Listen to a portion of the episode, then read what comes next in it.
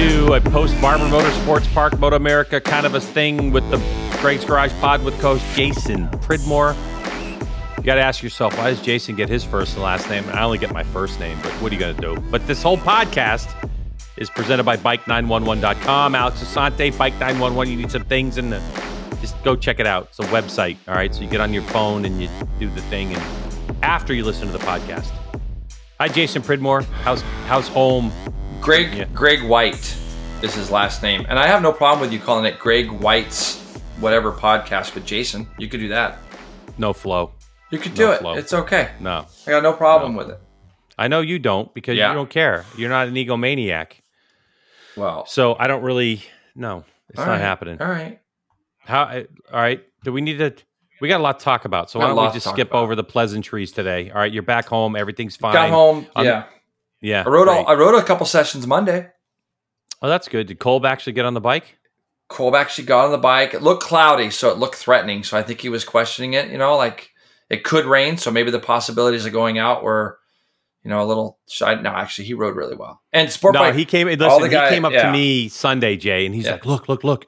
There's a fifty percent chance of rain or forty percent chance of rain. It's going to be miserable." I'm like, "Kolb, you're from California, He's okay? one of a kind. What he? they do in the South in the summertime is they just go 50% chance of rain all the time because you never know when something's going to pop up and it just covers their ass. It's just easier for them to do that. So That's it. Yeah. Unless it says like 80%, you're kind of like, even at 80%, you're like, eh, whatever. It may rain here. It may rain in turn six and not rain in the paddock. it's, right. It's crazy. Yeah, that's Yeah, exactly right. No, everybody had a great day. We uh, we rode sport bike track time. These guys uh, they ran a great track day for everybody to enjoy. A lot of a lot of fans were still there that stayed for the weekend and then rode. So uh, they had fun, and there was a lot of guys riding that were racing on the weekend. A lot of uh, big name guys, you know, Gagne, Petersen, Hayes, um, Hayden. They were all riding on Monday. So yeah, Cool. yeah, it was good. Maybe we could talk a little bit more about that when we get into our Moto America stuff. Yeah, we'll get into Motor America stuff a little bit later on, and uh, but that's you know that's really what we're talking about in terms of racing was Moto America and what happened. Obviously, we're in between Supercross and Motocross, and no MotoGP, no World Superbike. So that means that it's time for us to get into our news presented by Arai. Oh, hey Jason Pridmore, did you know that Arai Helmets makes helmets that protect your head? Yeah, they're top notch too, and uh, and they look good, and they have like really nice ventilation. And uh, there's a website that you can go to called AraiAmericas.com, and you can look up like paint jobs and fit and finish, and they talk about glancing off and all kinds of neat stuff. So go to AraiAmericas.com. Tell them Jason Pridmore sent you. No, Mm. don't do that. He's actually sponsored by somebody else. Okay, Okay, yeah. a different brand. But Arai does a great job in helping us with this. So yeah, I got no problem. Yeah, they no, they're amazing. They're Yeah. amazing. All right. So, as we do this news presented by Arai, I would like to welcome in World Superbike commentator Steve English back on the podcast after seven months of trying to get him locked down between my schedule and Jason's schedule and Jason's golf and Jason's travel and Jason's inability to come up with the time. Steve, welcome back. yeah, J- JP's inability to commit, it's been a constant problem for a lot of people over the years, and it was my problem the last couple of Mhm. months to try and get back on because That's right. Commitment issues, Jason. Always. That's that's Story of my Steve's trying to life, say. Yeah. Yeah. All right, Steve. One of the biggest reasons we have you here, other than we enjoy, you know, chit chatting with you, and I'm sure that you just came off the golf course, uh, being that you're sitting at home right now. Massive news: Toprak Razgatlioglu made the everybody made the announcement that Toprak is going from Yamaha, as Jason would say, from Yamaha to BMW for what the next two seasons, I think. Steve, what the hell is going on over there? Well, to be honest, it's a move that from the outside has taken everyone by surprise. But inside the paddock for the last couple of rounds, we've heard a lot about it. And personally, for me, I think a lot of it comes down to the fact that Yamaha didn't trust Toprak enough with the MotoGP test. They didn't make him comfortable on the bike. They didn't make the allowances that he wanted. And he looked at it and said, Do you know what? If I'm not getting backed by Yamaha, I'll go somewhere else. And I'll go to wherever I think can can work. And the BMW is not a bad bike. And Toprak will think, Do you know what? I can get paid here. If I win on this bike, I'm an absolute superstar and I'll show Yamaha what I can do. And I think a lot of it came down to he felt a bit disrespected. And that was the exact same reason why he left Kawasaki as well. So for Toprak, the Suzuka experience, and everyone looks at the Suzuka race and not ra- not racing there and sitting out on the on the race day. It all stemmed to his first test with the team, where he went in and, by all accounts, Provec were very focused on Johnny, as you'd expect. Johnny Rea's a well six-time world champion now. At the time, it was probably four world championships, and they saw him as their team leader. Haslam was there as the multiple Suzuka winner, and Toprak was the young gun. And at that stage, Toprak probably deserved that status. He still hadn't won in World Superbikes, but he was starting to become the rider that we know he is now. And when he was disrespected that time, he didn't think anything of ending a five, six year tenure with Kawasaki. So for him now with Yamaha, it's the same story. He's looked at it and said, you know what? I'm backing myself. I'm going to get paid for it because the money on offer from BMW must have been huge. But uh, for Toprak, I think he wants to make sure he can go out there and show he can win on another bike. Everyone said that he'd struggle on the Yamaha, and now we're all saying, "Oh, it's going to be tough on the BMW." But Toprak's Toprak's a generational talent, so he can probably surprise a few people. You know, Steve, I think the funniest part about this whole thing to me is the people that are the detractors, and you're always going to get the negative guys saying, "Oh, this is the dumbest move ever," and now he's. I love the ones that, oh, he's never going to go to MotoGP now. Well, his option for MotoGP, that's just wasn't that great anyways. Maybe he rode that MotoGP bike. He could understand what Quartararo and Morbidelli have been going through. There, what reason would he want to go get on a, a Yamaha right now anyways? It's not like he's going to go get on a Ducati anytime soon. And KTM looks like they're pretty done up. Who would want to get on a Honda? The thing is, and I'm talking MotoGP, the problem is that there was really no no really great package for him to go to a MotoGP. And I don't know why people think that he should be should go to a lesser than than great team in MotoGP just because he's coming from World Superbike. He's probably getting paid pretty, like you say, MotoGP type money almost to ride on the BMW. I think the BMW's got a lot of um, a lot of upside. We haven't seen it a lot this year, um, but I think that it shows BMW's commitment too. Also, the only way he could do this was to do a two year deal. So we know that BMW is is by far committed to this really what other options did he have? The Yamaha doesn't look like it's improving next year, does it? Like it's not getting any better. The World Superbike isn't getting any better, and it's he already knows what he's up against against Bautista. The BMW to me, or the Honda, as you and I have discussed off podcasts before, would have seemed like a pretty good option because it's got the speed as well. Yeah, I think it's an interesting one because if you look at the BMW package, albeit jumped back onto that bike for this year, going back to America, and everyone said at the time that's not the bike to jump onto. He wins his first race on it. He's been competitive in the first two rounds. The bike as an overall package can actually be quite good. I think that the big thing for BMW and World Superbikes is they've done a better job than Honda over the last few years. Since HRC came back as a full entrant, BMW's won races, they've had pole positions, they've had a lot of podiums when Honda hasn't had those things. So for Toprak, I think he could view it that he could be that missing piece. Now, the rider can make a good big chunk of the difference, but he needs the team around him as well. And I think that's one thing that we've seen a lot in superbikes over the last few years. Rea was successful because he had Pere Riba, he had the same group of mechanics, electronics engineers, everything like that all the way through. So he had good continuity with top guys. Bautista has a good team around him. He's got his crew chief that he's been with for 15 years. So he's got a lot of respect for Giulio. So he's got a good crew around him. And Toprak, you can definitely see with Toprak that it's certainly win or bust. He's only interested in winning. Yep. Doesn't care if he finishes second. That's why going to MotoGP wasn't that interesting for him in the past because he didn't want to be celebrating a top six finish. And I think that for him, that yep. mentality it comes from Kenan. Kenan was one of those riders that never had a, po- a, podium bonus. He only had win bonuses in his contract. So for Toprak, I think you could probably understand if he was thinking, let's let's move on from Yamaha because if I can't beat Alvaro at the minute, what chance do I have if the bike doesn't develop, if we don't improve? I might as well try something new. And BMW, it's it was an option on the table for Rea as well in the past, and he was interested by it. So BMW, they talk a good game, but now it's up to them to really prove what they can do, and that'll come down to who Toprak works with. If Phil Marron moves across, you'd certainly have a lot of confidence in Toprak and him working well together. They've already done it on two different bikes, but if Phil doesn't move and Toprak needs to find someone else, he then has to build that relationship again as well. So that's a challenge.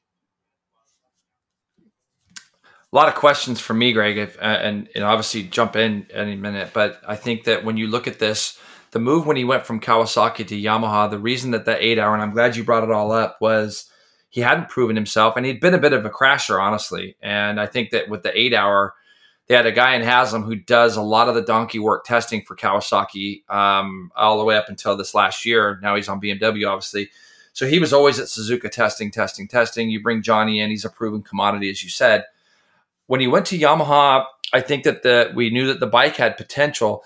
This case is really interesting to me because BMW kind of already backed the track up, the truck up for Redding, and Redding has just had a shocker of a season. And I mean, he's like not finished out of the, he's not finished in the points at some races. He's literally pulled himself off track during the middle of races, saying, "I there's nothing else I can do," uh, like he did it, I believe, at Catalonia this last uh, one of the last second race.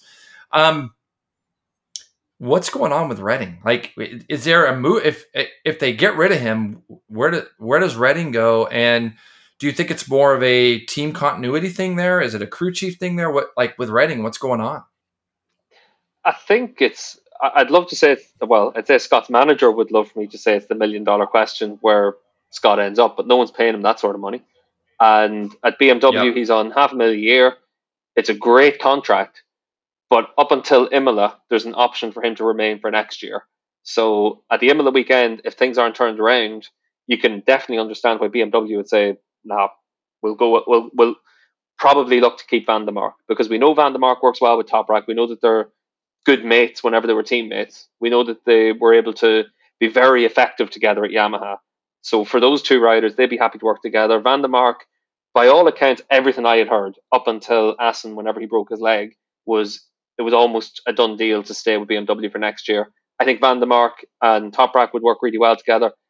Toprak and Scott, would they work well together? They've had so many clashes on track where Scott's called out Toprak for being dangerous and reckless and this, that, and the other. So would they work well together? I don't think Toprak would care, but Scott, on the other hand, he might be a, a little bit more trouble than he's worth in terms of they hired Toprak to be that world champion, or at least the guy that can challenge for race wins and move the program forward. So I wouldn't be surprised if they put their eggs in the Toprak basket, and that means keeping Van der Mark on as well. And also, Mikey's been the top BMW rider when he's been fit this year. So the first two rounds, he was pretty impressive. And then obviously Assen was, was a tough weekend for him, and then it finished with a big crash. But I think for me, all the way through the winter, he was the one that was driving that team forward. And I think that counts for an awful lot. It's actually what happens at the Bonovo team that could be quite interesting because you'd certainly think that Gerloff's going to stay on for a second year. But Loris Baz, last year, whenever the team signed Baz, the big talk was Bradley Ray was being linked with that seat, was offered the seat, and then didn't take it. So maybe that means that the team are going to look for something different on, or BMW will look for something different on that second seat within Bonovo. So BMW, the second you put Toprak on the bike, you give everyone else hope that the BMW package can win, can be strong. So suddenly that Bonovo seat might become a little bit more appealing to riders that it wasn't appealing to in the past. Well, definitely shows a commitment. And when you look at what the second Yamaha team has done in proving that they can put competitive machinery underneath their riders, I think that's a great sign that maybe BMW is trying to do the exact same thing. And you, you know, uh, I think moving forward, you talk about now the Rinaldi situation um, alongside Bautista. We're hearing a lot of ki- kind of stuff there as well. Bassani didn't do himself any favors by knocking him over, um, which I think is really interesting in itself because those two guys are battling hard with each other, not unlike what we saw Bastianini and Martin doing before Bastianini got hired on with Factory Ducati. But is the door absolutely closed for Bassani in that second seat if they decided to replace Rinaldi? I don't think it's definitely closed, but I think it's closing because the thing with it is mm-hmm. they know that Rinaldi's not going to upset the apple cart with Bautista. Alvaro's Alvaro's the goose with the golden eggs. You want to keep him as happy as possible. So why would you try and bring in a rider like Bassani that actually has ambitions to being that top guy? Rinaldi knows where he stands. He's been loyal to the team and to the manufacturer over the years. So I would put him as your favorite for that second seat. But the big rumor that we're that we're hearing is Di Giannantonio to come across because obviously his time in MotoGP, other than the pole at Mugello, it's been a really tough run for him. It looks like Tony Arbolino obviously is riding really well in Moto 2, he's been linked with the Gresini seat. So if Arbolino goes there, suddenly Digi is on the outside looking into MotoGP. But certainly for a manufacturer like Ducati, if you can get a 20, Fabio must be 24, so a 24, 25 year old Italian to put onto that bike, learn for a year behind Bautista, and then if Alvaro retires in 12 months' time, you've then got your ready made replacement. Digi is a talented rider that's had wins in Moto 3 and Moto 2. I think he said the best part of 20 Grand Prix podiums. So he's got a CV that a lot of other riders, your Locatellis, Agata, or whoever you want to look at that's come across from the Grand Prix paddock, they can't really match that. So Digia at the right age and a big profile could be the rider that, for me, Ducati would probably be wisest to look at because they need to think, like Yamaha has to think now, they need to think who's going to be our next world champion on this bike. Because for the last couple of years, it's been Rea, Razgatlioglu, Bautista, and then obviously Scott Redding for the couple of years before that when he was on the Ducati. But you need to have that next rider in line. Otherwise, it's it's a house of cards that just falls apart. And that's the challenge Yamaha face right now because they lose the most talented rider in the paddock. How do they replace him? Ducati can't afford to make the same mistake as well. Mm. I think when you start talking about MotoGP riders moving over, what other ones are you hearing potentially move over to World Superbike? I mean, obviously, Morbidelli is already in the Yamaha fold. Um, I don't know if that is a, I, you know, you can't compare Toprak and Morbidelli right now, especially Superbike to Superbike. We just haven't seen Morbidelli on one, so we don't know uh, what that transition would be like for somebody like him. I mean, are there other guys other than than Di Giannantonio that um, that you could potentially see making the move? I think one of the biggest challenges you have for someone like Morbidelli is people are asking how hungry he would be to go to superbikes. We've seen it where riders have gone to superbikes and it just hasn't worked out for them, no matter how talented they are. It's just a new challenge, and can they actually adapt to it? They go there, and in the past, we've seen a lot of riders think this is going to be easy. I'm, I'm, I've been a MotoGP podium man, a race winner, whatever it would be. I'll go to superbikes and I'll just walk to a world championship, and it's great and, and everything's perfect. Mm-hmm. But you need the package around you. Look at Bautista. For two years on the Honda, he did nothing but crash and get injured. And then suddenly he's back in the Ducati and he's winning every race again. So it does come down to those kind of factors. And then if you're looking to come across, you need to have that hunger. I think Digi is going to look for it. The interesting one that I heard a few times in the last couple of years was Vinales because he's got a young family, 21, 20 rounds a year in MotoGP how long do you want to keep doing that? Or do you want to switch to have 12 rounds, most of them in Europe? It's much friendlier for having having a family. But that all comes down to can you still win in MotoGP? If you can still win in MotoGP, you're sticking in MotoGP.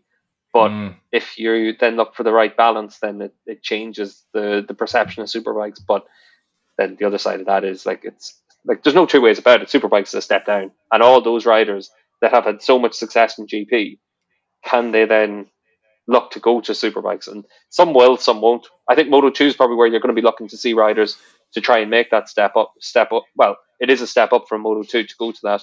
And riders like Aaron Canet over the next few years, is he going to look to move across?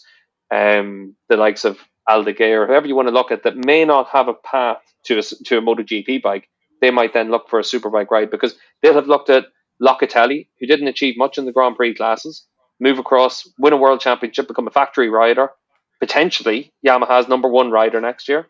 And then they look at Lecuona, Javi Vierge, riders that for Lecuona's talent was never in question. He was always kind of moved up through the ranks a little bit quicker than probably he, he should have.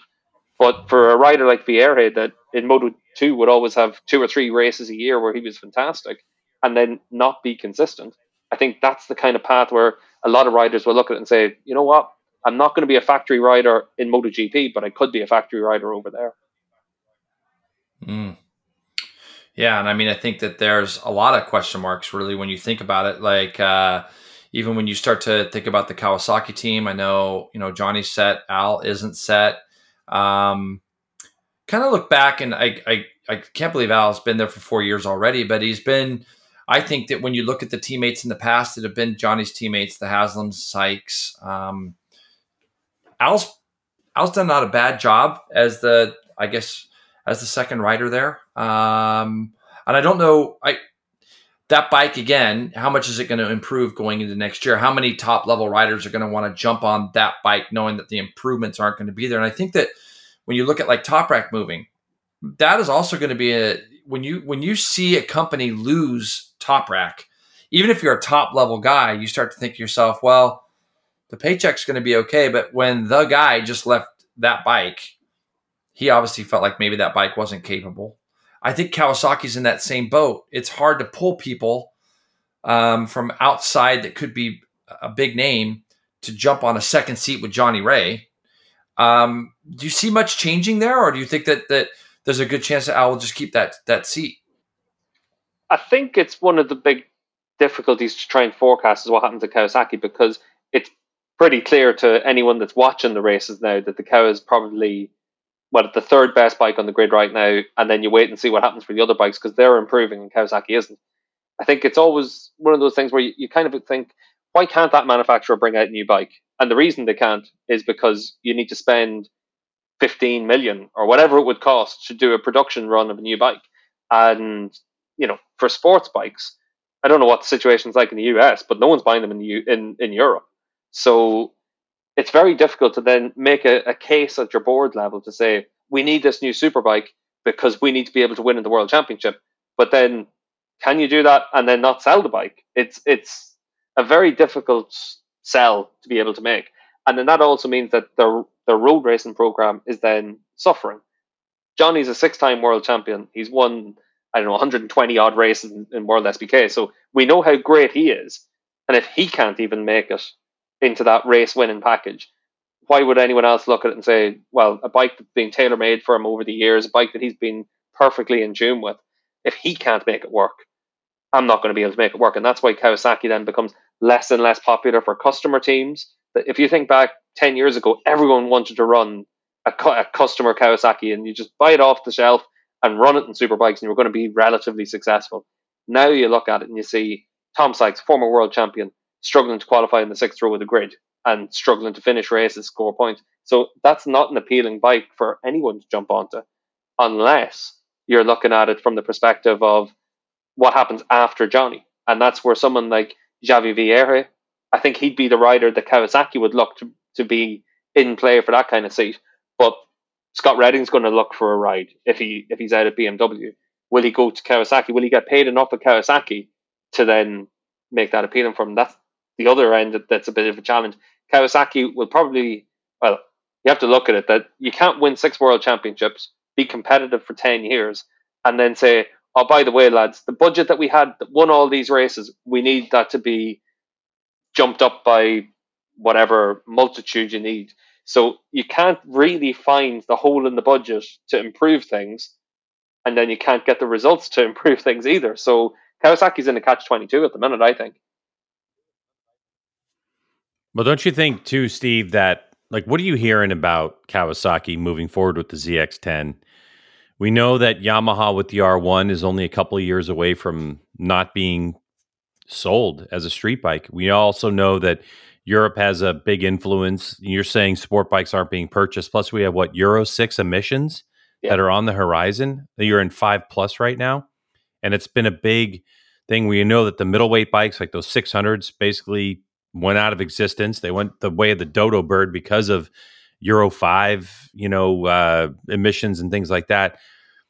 Do you think that we're in a an era right now, and maybe this is something that Toprak knew moving forward, that we see Yamaha is not going to replace, you know, they're not going to replace that R1 with uh, with anything from what we understand that the leader sport bike is going to go bye bye. Are you hearing anything about the Kawasaki or about the Honda on that same front? And maybe that's part of the decision. What we see, Steve, is motorcycles that were sold in heaps and bounds, just tons of bikes being sold in the early 2000s by the Japanese manufacturers. Now you see BMW, you see Ducati setting these records. They continuously develop these bikes. They're the only bikes really that come out with aero on them you know, more advanced because they keep selling more units. There still is a demand, just not the demand that you've seen in the past in the early 2000s. What are you hearing about these Japanese manufacturers moving forward with these bikes? Because, like you're saying, like you've touched on, if you don't make them, why do you want to market them by racing? yeah, the only one that I'm hearing about a new homologation is Honda, and whether that'll be a big update or just small changes remains to be seen. Kawasaki, we saw that they tried to do a new homologation a couple of years ago, didn't actually end up getting it homologated. Now they need the help and they need some assistance, and I think that's probably the biggest thing that we need to see moving forward is that you know we've seen the two, the super concessions being talked about a lot over the last years, but it's where all the manufacturers probably need a bit of help now. Kawasaki's got a bike that basically hasn't changed from 2012 onwards. Like the overall architecture of the bike is the same, and they've made a few upgrades here and there. Like they they brought out the the new bike a couple of years ago, and it was basically just a new fairing. It, it looked like there was the wings and the aero and this, that, and the other, but everything else was basically the same. So Kawa, they're going to struggle going forward, and that's where I think their big advantage in the past in superbikes was that the Provec team was a MotoGP team running in World Superbikes. Now everyone's a MotoGP team; they're all top level. So the personnel advantage that they had in the past is gone. The bike advantage they had in the past is gone, and then you're just playing catch up. And it's very easy to get complacent. It's very easy to sit in your laurels and say, well, we won a world championship with Tom, we won six with Johnny, we could have won 10 in a row because Tom could have won another couple, Johnny could have won another one. So you kind of look at it and say, we've had all this success. We're, we're great, but racing doesn't work like that. And that's the trap that's so easy to, to fall into, particularly in production racing, when Ducati are going to launch a new bike next year as well. They're going to bring upgrades. So they're putting the resources in. I think we're at a crossroads now, and it'll be interesting to see what happens with the minimum weights and different things to try and find a balancing point because that's what they need to do. At the end of the day, I said it on the pod before that the Ducati costs 40 or 50 grand, a Kawasaki costs 20 grand. If I'm buying something that's two and a half times more expensive, it damn well better be at least a little bit better. You know, you're not just buying it for the red stickers. So I think that's the big challenge everyone has is trying to be able to balance those things out. And then there is Honda. You know, uh, I think that right now, when you look at what Xavi Vierge and um, Lecuona have done, is is great. But we haven't just seen an absolute superstar jump on that bike yet, other than Bautista in its infancy. Now they're going on what year five? Is it going to be year five next year that Honda's kind of been in the fold? And really, with limited amount of success, it's one of those things where you kind of look and you go, both riders have done a nice job. Both of them have got a few results. I mean, Vierge, I think, was on the podium in Indonesia uh, and, and rode really well. But we haven't really seen tons and tons of big advancement from that bike, even from when it came into the fold, you know, four years ago. So if Honda's curious on making a new product or a new bike or possibly getting something new homologated, you almost kind of think that they've got to put somebody on there that's like you say, that's A, hungry, and B, has a real resume behind them that is going to take Honda back to the fold. Because Honda, right now, when you think about from a road racing perspective, from the times when we all grew up, Honda was the big red machine. They everybody wanted to be on a Honda. It didn't matter what it was. They have been in the doldrums now for quite quite a few years. Um, MotoGP, they've all but been the laughing stock of things over the last say four years. Obviously, since Marquez was really injured. But then again, that's only one guy. If Marquez decided today to retire, where would they go, right? So, does Honda feel like they need to go? I mean, do you ever hear them saying that they need to go find like a more relevant superstar to jump on that superbike as well? I mean, is this where Redding could be helpful, or do you think he's hurt himself a little bit by not being able to take that BMW to the next step? I think he's hurt himself a lot by the comments he's made because when, it, mm-hmm. when he signed for BMW, there was always a big question mark about how he would fit in with the BMW culture. And what we've seen is that he hasn't fitted in great with it because speed is, is great. Scott's a super talented rider. And he showed that when he was on the Ducati, but we also know that the Ducati is the best bike on the grid. So a talented rider that's had success in Moto 3, eh, well, in 125s, Moto 2, and has experience on a MotoGP bike, you would expect on the best bike of the grid to be able to do a good job. On the BMW, he's been, other than last summer where he had four rounds in a row, it's been a trying time for him. And he's been very quick to make comments about it. And he's doing that as the highest paid member of the team. And that's a tough sell to make. Mm. If you're Honda, maybe you want to you want to put him on the bike, but do you want to put up with the comments that you'll have, the PR that comes from a rider saying that the bike isn't working well, this, that, and the other? For for Honda, they're in a tough situation. They've got two riders there that have two podiums and one pole position, one front row start between them for two for last year and into this year. Do you see an end of that run coming? It's difficult to see that. I think Lecuona clearly Honda like him. They've put him onto the MotoGP bike. He was on the Suzuka bike. He won Suzuka last year. So you'd imagine that they'll look at it and say, there's probably a little more in him than there is in Vierge. Who's got the higher ceiling? Who do you go with? I think that that's where Xavi probably, even though he's been very solid on the superbike, very consistent, it hasn't been the flashes that I think you need to see from someone jumping onto a bike like that. Like I'm, I'm convinced that if the right rider's on that bike, it can be very competitive. But it's trying to put that right rider onto the bike and find you know the right prospect for him. I, I do think Axel Bassani, if Bassani wants to be a factory rider, Honda's his only chance to be a factory rider realistically. And a lot of that comes down to the fact that his, his manager has a great relationship with Leon Camier. I think he, he was his helmet sponsor for a long time. And then if Camier, and this is a big question mark, no one really knows who makes the decisions there, whether it's Camier, it's Japan, it's Puig, whatever it is. But maybe Bassani, a rider that's had podiums, has been up at the front. Maybe he gets a chance because he did talk to them before they signed Vierge. So I wouldn't be too surprised if he's on their on their hit list. But everyone's kind of facing the same challenge of how can you build something that's going to beat Alvaro? So does it really matter if you're moving from 10th to 7th? It's still a case of getting beaten. So I think Honda Honda need to make progress and then they need to find the right lineup. I think that they'll keep one rider and change the other. Um, thanks for the insight into World Superbike, Steve. We appreciate it. Just real quick, what are your thoughts about Xavi Forés in the U.S. and the fact that Xavi's already won three races, three out of three in the super sport category? I know you follow Moto America, but just you, you know, you've dealt with him over the years. My experience with him is what a really nice guy, really upbeat. I've enjoyed the time that I've had with him. So, what are your thoughts about him coming to super sport on the Ducati V2? I really like Xavi. I think he's a very good rider. He was never going to be that top tier rider in World Superbikes, but on the Super Sport bike, he looks great. And I'm excited for him to have a chance to do a wild card on that bike in Worlds later in the year, just to see how he would fare. Because I think he looks he looks so comfortable on it, so confident on it. And right from his first time on the bike, he seems really happy with it. He likes being in America. I think he's embraced being in Moto America to a really great extent when some guys when they come over from Europe don't embrace that. And I think it's it's a little bit it's it's got to be a little bit tough for him whenever he knows he's riding really well and then he's in a domestic championship. He wants to be in a world championship. That's why it's good for him to be doing the world endurance as well at the same time. He's always been a little bit of a favourite son for Ducati. He won two IDM championships for them and like you know, I'd love to see him go and win the Moto America Super Sport Championship and then get a chance to go to World Championship racing. I always like whenever guys win their domestic championships and then they're able to feed up.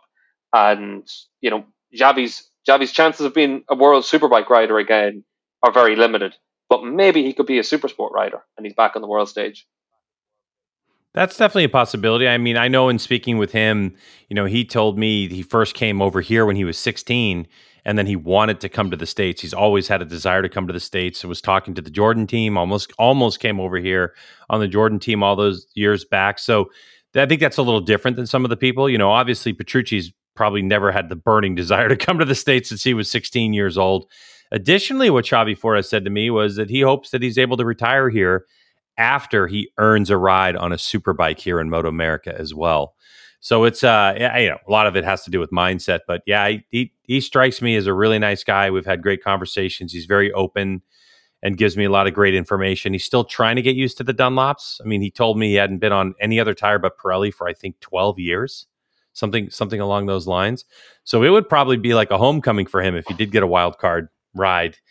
Uh, is that what you're hearing? I hadn't actually heard that. If if that's something that you're it, it was some, coming over it was something that was kind of half rumored, but I, I, think that for Javi, it's about no, trying to focus on, on what he's got on his calendar and then wait and see what happens. That's it's, it's one of the interesting ones actually because we when we were talking about Ducati in World Superbikes, they've obviously got Budogan, the Super Sport bike, that's looking really good for winning that championship.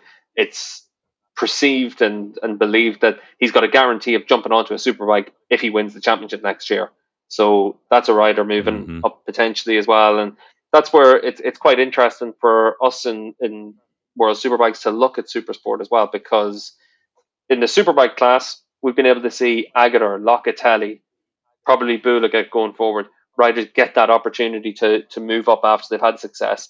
And that's what you need to see. Like if Forés goes out and wins the Supersport Championship in America, he deserves a chance to be on a on a Ducati in the Superbike class. I think it's probably worth saying as well. Josh Herrin's doing a good job at this stage as well. He's doing a better job than I thought he was going to do, jumping onto the Superbike. I think he's what fourth in the championship after the first two rounds. He's looked pretty competitive. Obviously, round one he looked really good.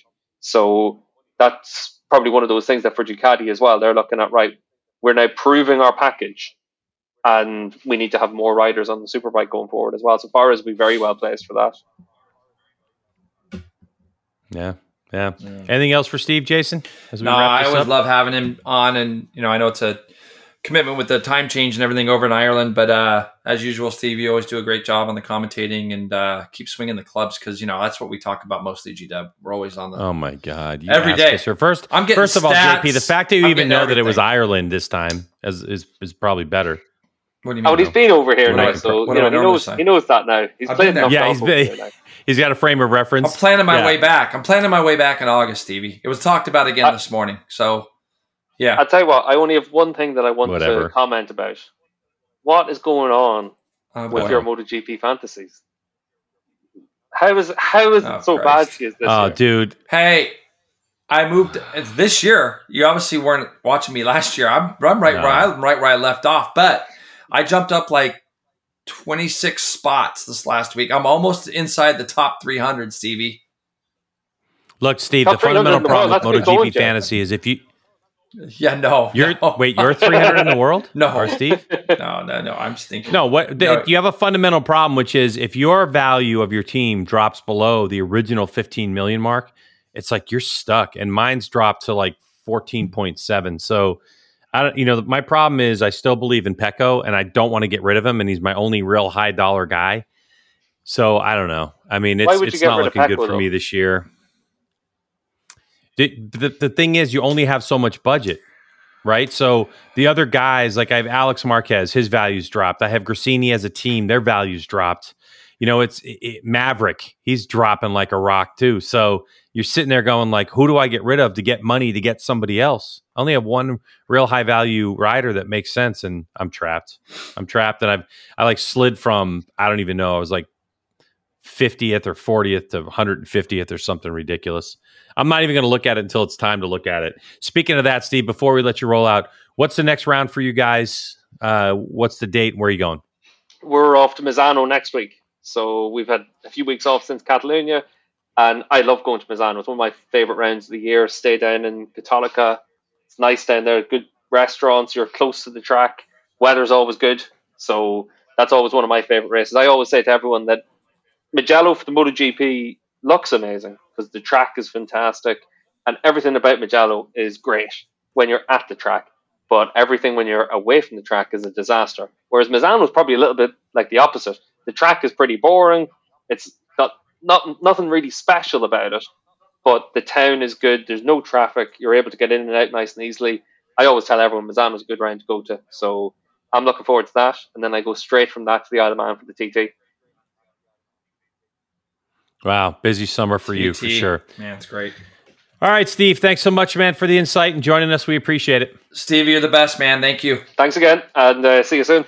All right, our thanks again to Steve English for his insight as to what is going on in that paddock. So I guess Jay, that wraps up news presented by Arai. So that means you're up. Yeah, let's kill it. Like this last weekend, Greg and I just returned home from Barber Motorsports Park, G Dub, second round of the year at uh, at Barber, and we were treated to I think pretty solid weekend. It was going to be hard to live up to the expectations that were left after I rode Atlanta, and I think that our social media and everything blew up about are we going to see racing like this all year? Like, what are our opinions on things? Some people even went as far as say, "Oh, it's just like a one-time occurrence." And I think after Barber, I can't really, I can't really say one way or the other if it's going to be like this all year, and I'll tell you why. Because as we saw on the weekend, Jake Gagne, you know, kind of dominated proceedings. He went back to the Jake Gagne that we know. He's won three out of four races now on the year. Um, and, you know, Greg, he won these races fairly easy.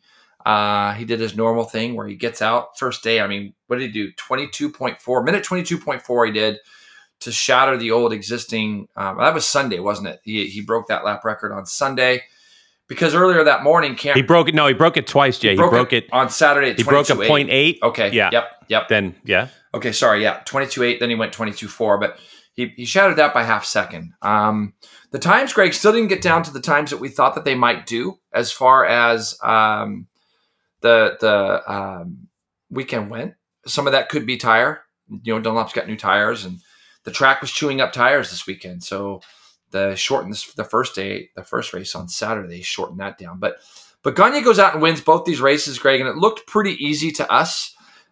I think that when you look at everybody else, um, that first day, I'm going to pull up some results for us here in a second.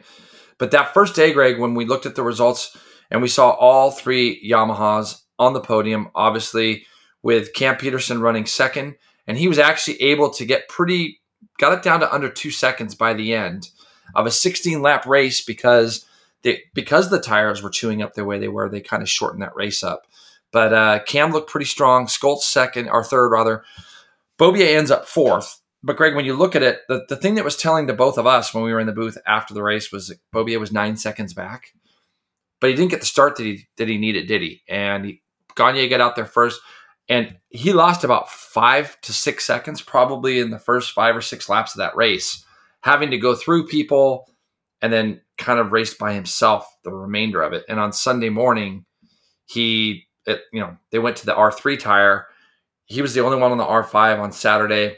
Sunday, he looked a lot better. Just to just to round out the top ten that day on the first day, PJ Jacobsen a solid fifth, Herrin six, who struggled all weekend. Just that Ducati, just didn't look good. Uh, boy, he rode hard though to get the, the positions he got and got good points. Escalante, impressive on the weekend. Yates, Alexander, and Hayden Gillim were top ten. Um, I mean, are you ready to just hand this over to Gagne and, and Attack right right this second? Oh, that's a tough one. Mm. I mean, no, but you know, Jake Jake has made mistakes.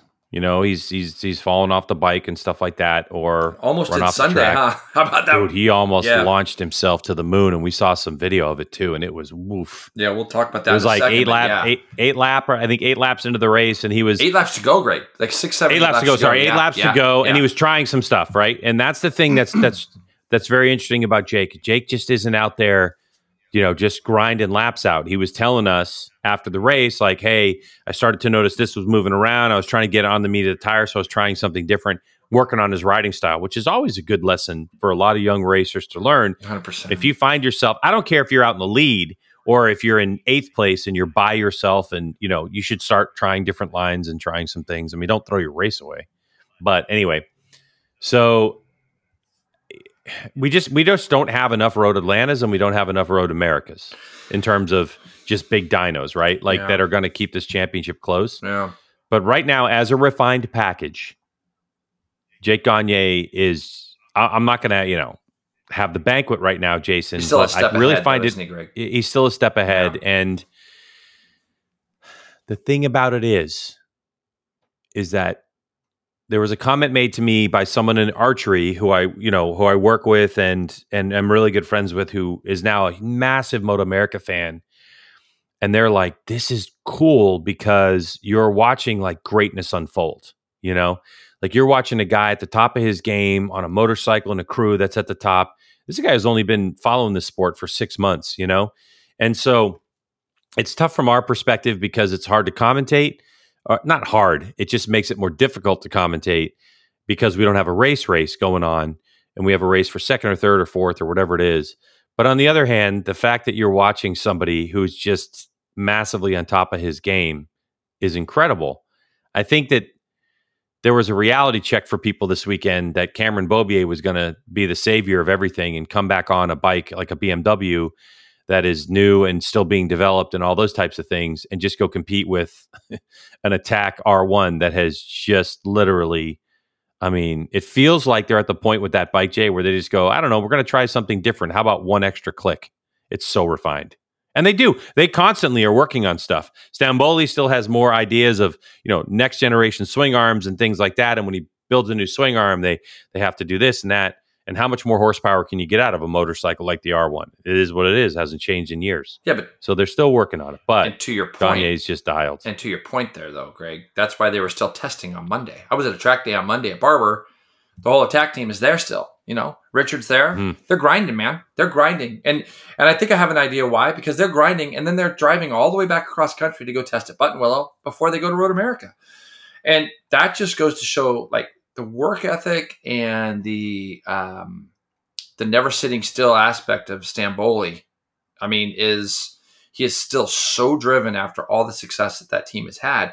He's beyond driven and he wants to continually push the most he can. And when you look at it like that, the, the reason I really believe it is on Sunday morning, I saw something. I, wa- I, I watched the session all Sunday morning. Cameron Beaubier's bike looked it's the best I've ever seen a BMW look. And I'm not talking about this year. I am talking about ever. I study the mo- the World Superbike stuff the best I can. I'll I'll rewatch races, um, but I study as much as I can about it. Read a little bit about it, obviously too.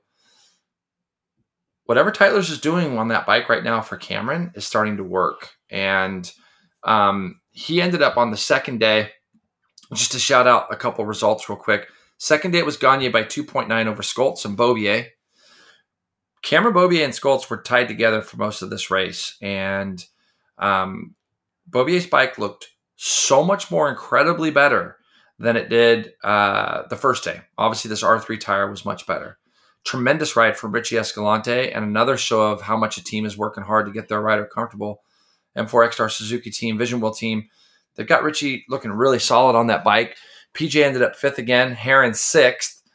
Corey Alexander moved up to seventh on this day. Yates, Tony Elias, and Hayden Gillim again tenth. So, but but when you look at it, it's like Beaubier now.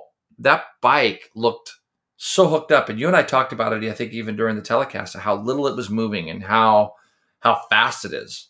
He'll be a big problem for them at Road America. Um, the BMW will be. I think you can throw PJ in that realm too. I think PJ with his stature and he'll be tough too. The, the big tell for the for this race, Greg, is when you look back, Gagne goes a minute twenty two point four. The next best lap time of the race is a twenty three one. Okay, seven tenths slower was Beaubier, and he was the second best time. So when you have a guy that can go out and drop the hammer like that in the first two or three laps, that's a big thing. Now, if Beaubier gets off the line with him and could actually follow him down into turn one. We know that Beaubier has the ability to hang it out for a lap or two at the beginning of races because we used to see him do the same thing Gagne is doing now. It's going to be a question of how well they can get that BMW working. And when you see what Attack is doing and they're they're testing the day after a hard three day race weekend, and then they're you know coming back to do more testing before they go to the next round that train's not moving or that train's not stopping moving. It's it's it's continuing to roll.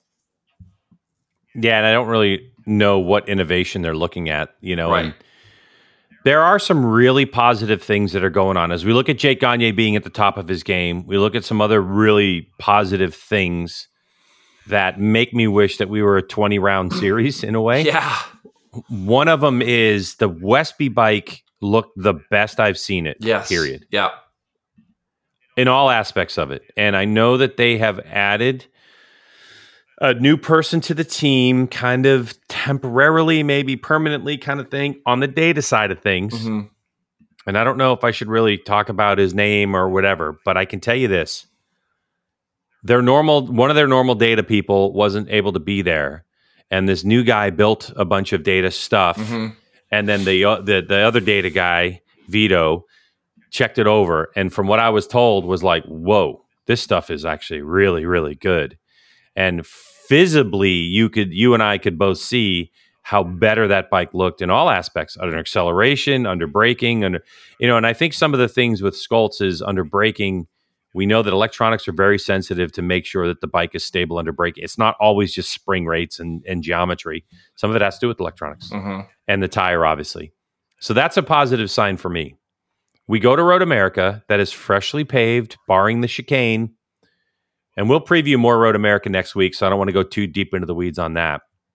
But having a bike that's smooth, I think having a smooth Road America track is going to uh, allow riders to do different things. Mhm. Road America has always been a balance between the bumps hmm and hard braking down into turn five. Yep. Right. Like you've got to have enough spring to keep that thing off the bottom Yep. to break into turn five, but you also have to have it soft enough. Now the question is, what's going to be different? If you don't have those bumps to contend with, you know, how stiff can you make that bike? And is that going to be something where people tune themselves out of, you know, out of out of traction? The fact that Beaubier's bike looks like it had great traction. Let's keep in mind, Jay, that sometimes you can have too much and you're going to wear the tire out because there's too much grip, Right. right? Yep. Like I think we we, we had that conversation Yep. about Corey Alexander and his Tytler's bike. Too much rear grip. Too much grip. Sometimes you need it to spin. Sometimes you need it to be able to turn. Every rider's different, right? Of things. Every rider is different. Every rider's different. Right. Like I need a bike, you know, not to spin, not to move, not to do basically I just need it to like steer me around the corners, accelerate for me, you know, those types of things. You need to be on the back of somebody whose bike does that for them. oh, you know what? That's not a bad idea. You could just Yeah. sit there and shoot Yeah. your bow. You know what I mean? While you're Yeah, on the shoot my bow. I got no problem. I'll ride you around, GW. Put the bow over my shoulders, and we'll just but the Vision Wheel M4 ECSTAR Suzuki team with Richie Escalante, Yeah. two big things. Number one, they had that big firmware update. They're really working through that. They're getting the bike more comfortable for Escalante. He's starting to feel like a super bike racer. That's critical. What we don't know is is is now as we're so many years away from that exact same bike being a, a competitive motorcycle. I think this could be a really good test at Road America to see just how fast that GSXR 1000 is and how they're progressing with him. Yeah, I saw Tony Elias at the airport. Right now, Tony is a bit lost. Yep. You know, he's he, um, and it's all about front end feel. They've they've they threw the kitchen sink at it, thought they had it solved. They didn't quite have it solved. Yep. He, you know, just can't feel the bike and everything else, and it's very frustrating for him. But in terms of on Richie Sunday. though. Escalante, Closer on Sunday than he was closer on, Sunday, Saturday. right? But I did I did talk to him, and he said it was it was different bike, but much the same. Yeah. So anyway, so for Richie Escalante, I think it's a big it's a big step in the right direction to close the gap. I think for Matthew Scholtz, it's a big direction to close the gap. Unfortunately for Cameron Petersen, you know he might have a setback um, in terms of his physicality. Uh, we'll we'll know more about that. We're not going to really reveal anything more than than you know until a press release comes out. Then you have Cameron. You know the thing is, is I'm not sure that that Cameron's teammates are going to help Cameron. I think Cameron's kind of on his own in terms of developing that bike and setting it up. I think PJ rides completely different than he does, and obviously with Corey's size. So I almost feel like for the Tytler's team that that they are almost like three individual riders all trying to sort their way through through the bikes and stuff. Yeah. But They do. They do talk with each other. I mean, which is great, but I'm just saying like Yeah, but- similar but setups right. and all that kind of yeah, stuff. you got one kid. we're, we're, yeah. we're listen, Yeah. we're a one bike rule, right? We're a one bike rule in Superbike, which means that you don't have the ability, and we haven't had for years, the ability to come in with two bikes, jump on one setup, and try another one. So I think it's more important than it's ever been. And this is where the Josh Herrin thing I think really struggles, the program and and how that the Warhorse team just hasn't really gotten a hold of that concept. It's like Herrin is on an island developing that bike by himself. Yep. He's got he's got no way to, to to go with some crazy setup to try. Think about like when you were teammates at Yosh, right? It was you, Matt, and who else I had was, was well, the, the, first year. It was me, Matt. I think it was. I think it was Larry. No, I don't think it was Pegram. It was Rapp Rapper was there. Yates was Yates with you. It might Was have been Rapp and? Yates in one, and me and Matt in the other truck. Right. So you guys had four riders. Yeah. Okay, but even if it was you two with the two bike rule, Yeah, you and Matt rode pretty similar, I think, right? In setups. some some people would disagree with that. He In setup, setups. Yeah, no, probably pretty close. Maybe Matt, know, Matt, Matt, Matt helped me a lot. Yeah, I mean he. he yeah, right. But what I'm lot. saying is, Yeah.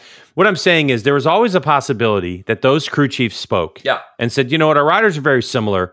Listen, can we can we toss a session down the road for Jason and try this geometry setup. different bike. Try this electronic setup or whatever on his second bike, Yeah. And then give us feedback because I trust him or whatever, and help push the program along. Yeah, yeah, That's yeah. what I'm You saying. can't do that With a team now. like Tytler's and you have three riders, if all three riders had very similar riding styles, like the thing is that the, the, the what what Gagne does and what Cam Petersen does is they're not exactly the same setup, but they're similar setups, right. and they've gone closer and they've gone further away. Yeah. But the idea is is like we don't have two bikes, so we have two riders that they're similar. Let's go ahead and try some things, and and it helps development along quicker. So what I'm saying with Beaubier is Beaubier's Beaubier, dude. He has not he's not missed a step. He's still an absolute stud. Cameron knows that now. After I think winning Road Atlanta, there was nothing that could have been better for Cameron Beaubier hmm than to win Road Atlanta Win early. win early, get the confidence back after two years of struggling on a Moto 2 bike. So I think that there's a ton of signs in the Medallia Superbike class that point in the direction of closing the gap to Gagne. But right now, Jake Gagne is just on another planet. If he shows up at Road America and he does something that we don't often see, which is he's all of a sudden half a second fast lap, you know, faster than everybody else, and no one's competing, I think then you kind of go, uh oh, we might have an issue. I, I- just don't see it. I I don't don't, see see it it with PJ. I don't see it with Cameron. You know the speed of those bikes, and we'll see what happens with the rest. Road America, You know, because they'll be- Escalante Road America, is- they'll be t- they'll be closer. I think that the Ridge, that's where you're. You know, I'm, I'm not giving it to anybody again, but I think you'll see kind of Yamaha More dom- separation. Yamaha Let's just say more separation. might be happening there again. Yeah. Cam, I don't care about the fact that Bobby has never been to the Ridge, um, and who knows if he's not Mm-hmm. going to get up there before. Who knows? He might get up there and see it at a track day or something. I don't know any of this, but but the thing is, is I think Barber. There's like he said uh, in his podium interview that they're almost still testing. You know, like they're trying new stuff, they're testing new things and seeing what works. And you know, um, I think that for him, they know that Road America they'll be okay there on a freshly repaved track, especially no bumps. They have good straight line speed. I can see Beaubier camping out on the back of a, a train of riders, and and I think it'd be hard for him to get away, but I can see him kind of camping there, and then doing something, you know, drafting at the line, whatever. I, I look at the end of it, it's it's a matter of how well he can get through the corners as well, and keeping a tire underneath him, and that's the same for everybody. But on paper, after looking at Atlanta, the BMWs should be closer. I think Escalante to me, super impressive. He's only eight seconds back at the end, and I know people go, "Well, it's still eight seconds." And as a rider, that's still frustrating, but it's eight seconds. It's not twenty. And and kids working really really hard. Um, and and again, Scholtz rode well. I think right now, when you start talking about the Warhorse team and Herrin, if Josh can mentally stay strong and ride the bike as hard as I saw him ride it throughout the course of both those superbike races. He he he was struggling with a motorcycle that wasn't cooperating with the things that he needed it to do. And you could see that pretty clearly. Tip in was a big problem on the Ducati when the tires went off.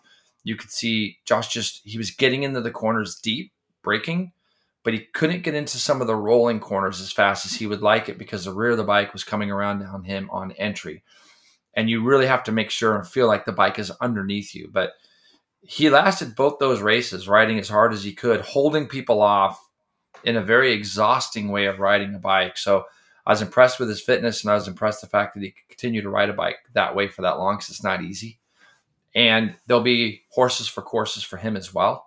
Um, where I think that again, Road America, that thing should be fast, should be up there. So I, you know, Greg, I think, you know, heading off into the next round, it's going to be really interesting to see how it goes. Uh, you had anything to add to that? No, not really. Super Sport. I just oh, go ahead. well, let's just go. So Gagne's leading the championship Yep. by 21 over Beaubier. Scholtz is there, and then I do want to say there are eight riders in the Superbike Cup, which we don't often talk about. Nolan Lampkin's got an 18 point lead over uh, Joe Giannotto uh, and Jason Waters in that one. So Okay, yeah, yeah, I mean Nolan he's riding great. had, didn't have a great weekend for him, but he, in terms of the Superbike Cup, which is kind of a race inside of a race, Mhm. he won round one, second in round two, and he won uh, round three, which is Barber race one, but he finished fourth, I guess. So We had a problem in the race where uh, he had a piece of bodywork come off, and so they had to pit and rescrew it back on because he had he actually had a great weekend in stock thousand. So. Um, you know, Nolan's definitely coming into his own, and we'll talk about that in a second. In Super Sport, Greg, we had the first of our extended races this year, where we um, Mhm. we brought pit stops into play. And unfortunately, I don't really think this weekend was a true um, decisive. Like we can't sit there and go, "Hey, how was that long race?" You know, Yeah, yeah. I'm not going to sit there and ask you, Jay. So, uh, is it a win or is it a loss? Right? Like, no, I don't. too many weird yeah. things happened. We started the race in the dry after um, Tyler Scott set a new outright lap record, I believe, at 26. You'll you'll fi- you'll fix me on this, but 26 something, and Yeah. he was sitting on pole, looking pretty solid. And then four or five laps into the race, there was a group of riders that you'd expect to be there: Xavi Forés, Stefano Mesa, of course, Josh Hayes, um, Ty Scott was there. But it started to sprinkle, started to rain, Greg. And the second that it did, a couple of leaders stayed out, but we had some issues in the back where back markers, uh, we had we have back markers, just guys in the further back in the field had some pretty big get offs. Um, uh, Declan uh, Van Rossmalen was one of them. That was a big high side for him. I was really happy to see him actually get up. You know, that was a that was a big one. Um, Dylan Yelton and I think Tropkoff, Jordan Tropkoff were were the three that were kind of involved. And what ended up happening was they red flagged the race, but by that point, it had rained really, really hard. And so the the thing was then was what was the tire choice going to be? Two of the riders, Xavi Forés and Josh Hayes, started on on wets, and uh, the, the the concept behind this was, you know, you got to pit anyways, Greg. Right? You had to, they had to pit anyways, so you want to try to get out to use the wet tires, get away from the field the best that you can, and then when you pit, if the track starts to dry, you know, it, it, it set itself up for kind of an interesting finish. We lost Jarrett Nassaney on the warm up lap of that race, and then Corey Ventura, unfortunately, had a really big crash um, in the quick little chicane down the back straightaway, and that brought out the red flag, which was a shame. But during that red flag, it dried the track off. So now it became a you know who's going to pick what tires.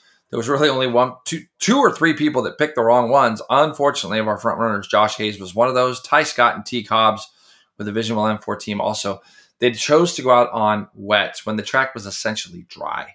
So their race was a little bit kind of ran. And at the front, Xavi Forés and Stefano Mesa went back and forth for a while. Uh, Xavi Forés ends up winning. He's undefeated for the year. He wins by almost 10 seconds over Mesa.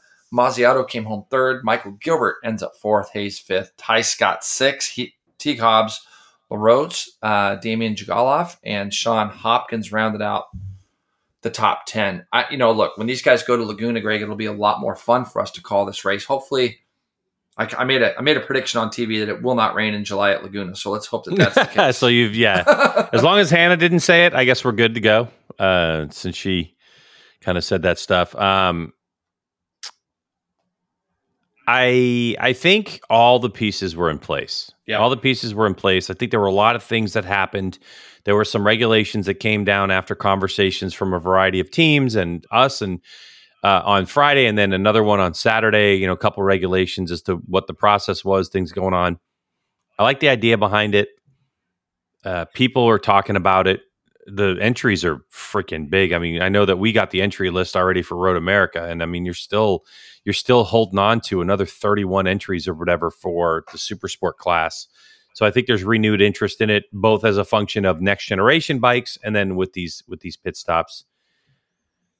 yeah, I mean, Um, yeah, it's just there's just you know it, it wasn't really a Ma- fair Mesa made out because he see. made the wrong decision after the first red flag, and Josh Hayes, you know, loses out because he made the and Ty and those guys. But I think the idea is good. I like the flag to flag coverage, all that kind of stuff. So anyway, that's that. And in the championship, like you're saying, it's it's it's uh Xavi Forés, perfect hundred points. Mesa, who is you know in his first full season, uh, which is great. He's in third, second, second place, and Josh Hayes, who's now committed to a full season, is in third spot over Ty Scott, who. If you don't expect Ty Scott to be right up front and winning this race again at Road America, you got another thing coming Well, because Hayes he won it last year. Josh was even at Barber on Monday testing something new for them for that team too. So Mhm. you know, we got another semi in the in the paddock now with Squid Hunter Racing. Uh, Kyle Wyman had his semi sitting there. Those guys leased it for the year, and uh, it's just one more way of looking at the team and uh, having another team in the paddock. And who better than Josh to do it? Had a lot lot of discussions with him on Monday about things, and you know they're trying some stuff right now. So we'll see how that goes for him. Uh, you know, with that, Yeah. you know. All right, moving on to Junior Cup. Avery Dreyer wins his third in a row in race number one. Max Van was in second. That's his, was his third second in a row. And then we saw the coming out party. Yandel Medina finishing in third ahead of Demario. Hayden Bickneys, Levi Badie was sixth. Chris Clark was in seventh, not the Chris Clark if you're old. Yeah, different Chris Clark. different Chris Clark. Yeah, yeah. Rossi Moor in eighth place, Jaden Fernandez in ninth, uh, David Roth in tenth spot. If you move to race number two, it was Levi Badie who has a 3,000 second win. Was really just a photo finish over Hayden Bickneys, Avery Dreyer in third, Max Van in fourth, Yandel Medina fifth. Those five were covered by seven tenths of a second. And then Demario, Chase Black, Fernandez, Cunnison, uh, Elliott, Roth, Monk, and Sneed, they were all in a battle themselves. Excuse me. Uh, and that was a great little great little scrap that they had. They all finished within a second, 1.3 seconds of each other. I think we cut to like the last lap and we saw Sneed coming up and out of the saddle right. on his R3. Right. But he was able to do that. In the points championship, it's Dreyer who's got 18 points over Max Van and Hayden Bickneys right now. But Jason, looking at the championship, even though we're only four races into this thing, mm-hmm. you know, Max Van is definitely has to find an answer. But what do you think about Junior Cup? Racing was good. It was a big full field of 30 riders or something. What do you think? Well, Dreyer's definitely figured out a way to to win these races from the front, which was great. Second day was a little bit obviously tougher, but Max Van to me is kind of the guy that's you know he's kind of keeping his nose clean and he's he's doing well enough. You gotta remember they have less races, and so like tracks like like I don't think that they go to like the Ridge. The Ridge is a place where we can see somebody break away at the Ridge. Um, we're you know we're not going to see them there or at Laguna. I think the next time we see them after Road America is at Brainerd, I believe. So they've got two big drafting racetracks coming up, and that can be good and it can be bad if you're second, third, fourth in the points because it definitely gives you the opportunity to gain points if you can win and the person that you're racing against gets shuffled back to seventh. Um, but these, the, you know, the, the round here at Barber, we saw Yandel Medina up front, which was good. Like really battling for the win on that first day. Uh, took a shot in the last corner.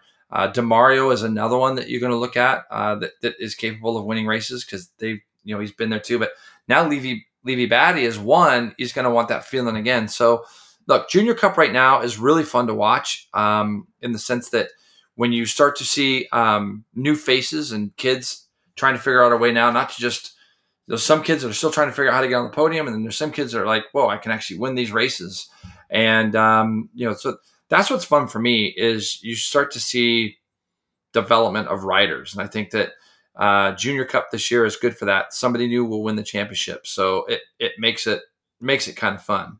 Um, it definitely does. Yeah. In Stock Thousand, we had two races uh, in Stock Thousand this weekend, and it was kind of look. I'm not trying to play this down. It's kind of what we've expected to happen this year, but Hayden Gillim split. You're like Hayden Gillim wins um, race one. He wins by almost five seconds over a great battle between teammates uh, for for a while. Uh, actually, that was second race. Beaubier ends up finishing second, and Caleb De Keyrel ends up third on the first day, both on their Orange Cat Racing BMWs. Wyman fourth, Nolan Lamkin fifth, Taylor Knapp sixth, Giannotto Waters de Silva, who we talked about um, coming into this weekend. Good to see him back, and Zach Butler, who I think for Zach that might have been career best tenth, so good for him. Uh, in race two, Gillim wins by five seconds over that battle between two minutes, uh, between two teammates. Sorry. Um, De Keyrel ends up getting on top, uh, getting the better of Beaubier second race. So second and third for those guys. Knapp ends up fourth. Nolan again fifth. De Silva jumped up to six. Waters, Giannotto, Burke, Camacho, and Arango end up top ten. Um, in this race, Travis Wyman, I think he put on social media that he had a motor blow, so he didn't actually get to finish that second round. So that's a bit of a dent in his championship. But when you look at this one, Greg Hayden Gillim to me, after battling with Corey Alexander last year for the championship and winning races and things, he's definitely the guy to beat moving forward. I think he's going to be he's going to be a tough one for these guys to catch um, if they keep everything well. And again, on Monday, can't stress this enough. I saw Hayden Gillim probably do more laps than anybody on Monday at Barber. Like whatever they were working on and grinding on, um, you know, he was out there doing. He was there from the morning sessions, and he was one of the last riders off the track on on Monday. So that disrupt racing team are working really hard. They are working really hard. Yeah, I I don't think Suzuki pays contingency either. Like, you know, it's really funny if you look at it and you go, okay, it's like Suzuki wins, BMW, BMW, BMW, BMW, Kawasaki, BMW, Kawasaki, Yamaha, right? Like you're you're sitting there going, like, this is one of those classes. This is a privateer class, stock thousand, Steel Commander, stock thousand. Yep. And I, you can really have to look to like what drives it. But at this point, Hayden Gillim, that Disrupt Racing team, I mean, they just have everything dialed in right now and it's going to be an exciting championship because Ezra Beaubier is getting better and better and better. Yeah. And so is Caleb. He's, I mean, so is Caleb. Yeah. And both Caleb and Hayden Gillim are 26 points behind Ezra Beaubier.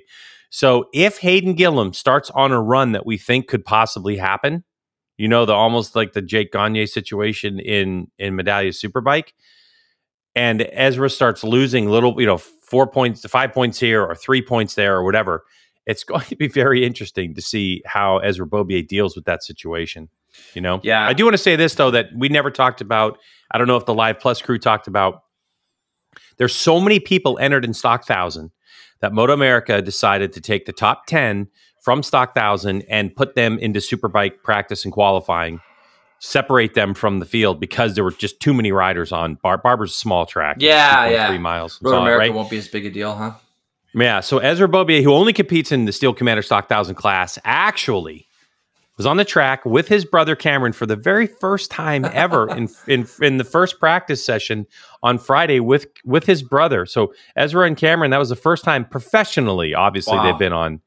You know, and and I, I did think that you know I thought initially it was kind of weird, but then I kind of remember this is really Ezra's first go at really being here solid full time because he kind of dipped his toe in and then he was gone. He was here last year for the most part. Yeah, last yeah. year, but Cameron wasn't. Right? Cameron so, wasn't. That's right. Yeah. And I was lucky enough to be there to to to see both of them. Like they walked up, we were talking to someone else who asked them the question, and so you know, and Ezra, if you if if you don't know, is probably about a foot and a half taller than his brother, which yeah. is which is funny. I like because Cameron's about the same dude. size as his parents. You know. Yeah. But yeah, Ezra's a really nice cat and all that kind of stuff, and that's pretty cool. Yep. Moving on to Twins Cup, Jason. Yep. Uh, okay, so we kind of have a very similar situation as to what's going on, although this one was a bit different. Uh, race two, it was a red flagged race, and so it only went five laps. But Rocco Landers ends up winning over Kayla Yaakov, Dominic Doyle, Hayden Schultz, Blake Davis, your number one plate in fifth, Jackson Blackman, uh, Cassidy Heiser, I think is how you how you would say that. Chris Parrish, Ray Hoffman, again, class we don't do, or else I would have gone to Cassidy and asked the question. Uh, and Joe Lamandry Jr., old old Bazooka Joe, in 10th place. In race number two, it was 14 laps. Rocco ends up winning by 5.4 over Blake Davis, Kayla Yaakov, Hayden Schultz, Cassidy, Parrish, Lamandry in seventh place, Jackson Blackman in ninth, Ray Hoffman, and Daniel Garver in the mix. In that championship, you have Blake Davis who leads Gus Rodio by two points. Now, you notice I didn't say anything about Gus Rodio. Gus Rodio in the Revit Twins Cup class went win, second, second, second, and basically had two non points paying finishes. In this one, Hayden Schultz is tied in third place, Rocco's in fourth. As for Kayla, it's her first appearance all year, so she's missed four races. And after two race appearances, she's in 11th, 51 points back. What do you think? Of, did you get to watch? I can't remember. You watched Twins Cup. You must. I have. did. I well, I always watch them. I you know since you and I don't cover it, I'm I'm bummed. I try to I try to meet as many of the writers as I can, and I know most of them, but um, we don't call it. So it's like I'm usually busy doing other things. But it's I like to watch the races because I like to see who's doing who's doing what. Right now, look at the end of the day, Rocco is head and shoulders above everybody in the sense that he has been able to show that he can win these races. And I say that Gus kept him super honest, like Gus Rodio, amazing rider. Um, he kept he kept uh, Rocco honest for a certain amount of laps, and then Rocco can kind of just keep grinding those laps out. Because when you look at you know sort of fast time to fast time, um, Gus is close. Um, race one was kind of just to me was a real shame because uh, it started raining on these guys. Gus gets caught out in turn two and then kind of the way the rules are written and how you want to look at it and this and that. They didn't let him restart Greg. Um, I, to me, it was a bit of a shame. And, um, you know, again, I, I'm not involved in the class. I really didn't even understand what went on until Sunday afternoon, if I'm being honest with you. I, I didn't hit, get to hear Gus's interview. I didn't get to hear any of that. But and, and more importantly, the second day, I was I was really bummed for Gus getting cleaned out um, the way he did by you know Dom. Dom Dom Doyle's been riding amazing. He got his first podium on Saturday. Gus was kind of coming back to the field. I think that when he went with Rocco at the beginning and he was running the same lap times as Rocco, I think he might have destroyed his tire. And so Gus was starting to come backwards, and Dom was going forwards, and, along with Blake Davis. And um, basically, Dom made a move two two corners from the end and got into the back of Gus and put Gus on his head. And it's just a kind of a shitty weekend for Gus all the way around when you when you look at it. But um, I don't even know what the points are. What are the points, GW? Do you have those pulled up in that? Yeah, in that yeah, one? yeah. No, I, I was just telling you the points. Oh, So I'm basically, sorry. Blake Davis leads Gus by two and Hayden Schultz by two. Yeah. So you look at it and so you it's go 80, like, 87, 85, 85. Rocco, who you know, who hasn't didn't he missed the first two and then he DNF'd the first race he was in. Yeah. He's on a three peat, and I guess Rocco. He's not full time, Jay, but Rocco sits there in fourth. So the question is now, he's only twelve what's points team back. gonna- wow. he's he's he's a fill-in rider technically. Yeah, he's twelve points back.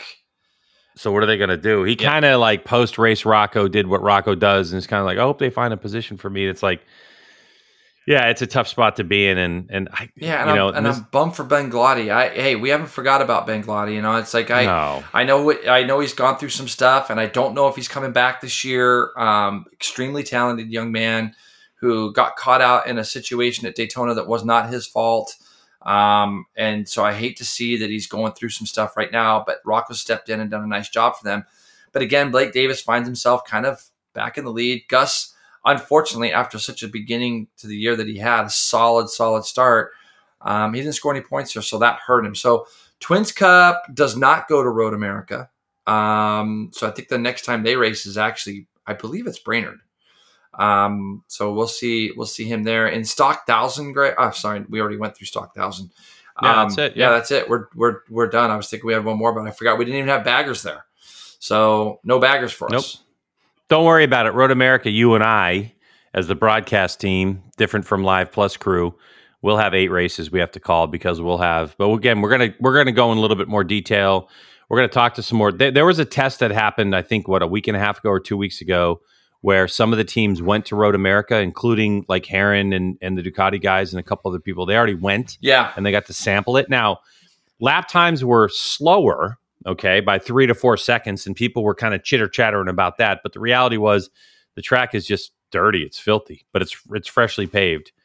So I'll even reach out to Dunlop and find out what data they have because obviously we go to new tracks and it can eat tires up. And there was the issue that we had where you know tires were shredding after six, seven laps, some in some cases five laps, both on basically all classes. hmm And when we got there at Barber, it was cooler. There was we didn't see sun until the second day, Right. late afternoon. Right.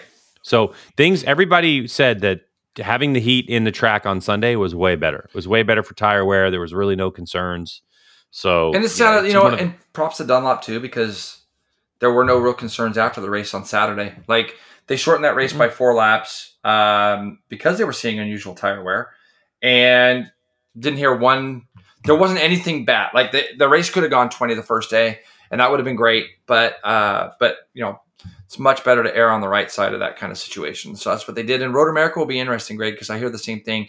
There wasn't a lot of grip. The tires were getting destroyed they are having a car event there that hopefully will grind some of that surface away and and maybe get it to where they can run to different parts on the racetrack. Uh, so, Mhm. and I know there's track days at Road America. I'll be up there doing the track days on Monday with Zars, um, Monday and Tuesday with Jessica Zalewski, who, you know, we you know we used to race with back in the day. So, um, yeah, I'm looking forward to getting up to Wisconsin. I'm going to be there for like ten days.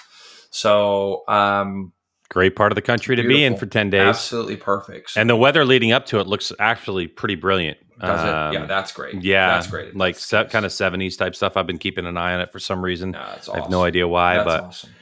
we'll see. You know, we're we're we're Wednesday, so we'll get that ten day forecast and what happens in the weekend over the next couple of days. Well, look, so that'll do it for our podcast. Uh, thanks to Steve English for joining us. We certainly appreciate it and him giving us all his insight.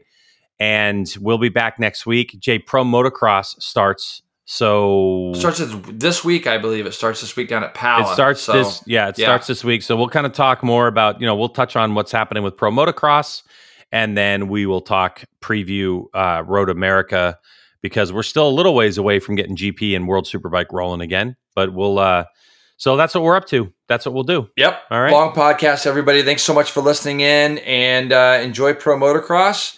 Greg and I will be heading to Wisconsin. If you're a fan and you're there, make sure you come say hi because we're excited about that. But we'll have a podcast before that. We'll talk to everybody soon. Later.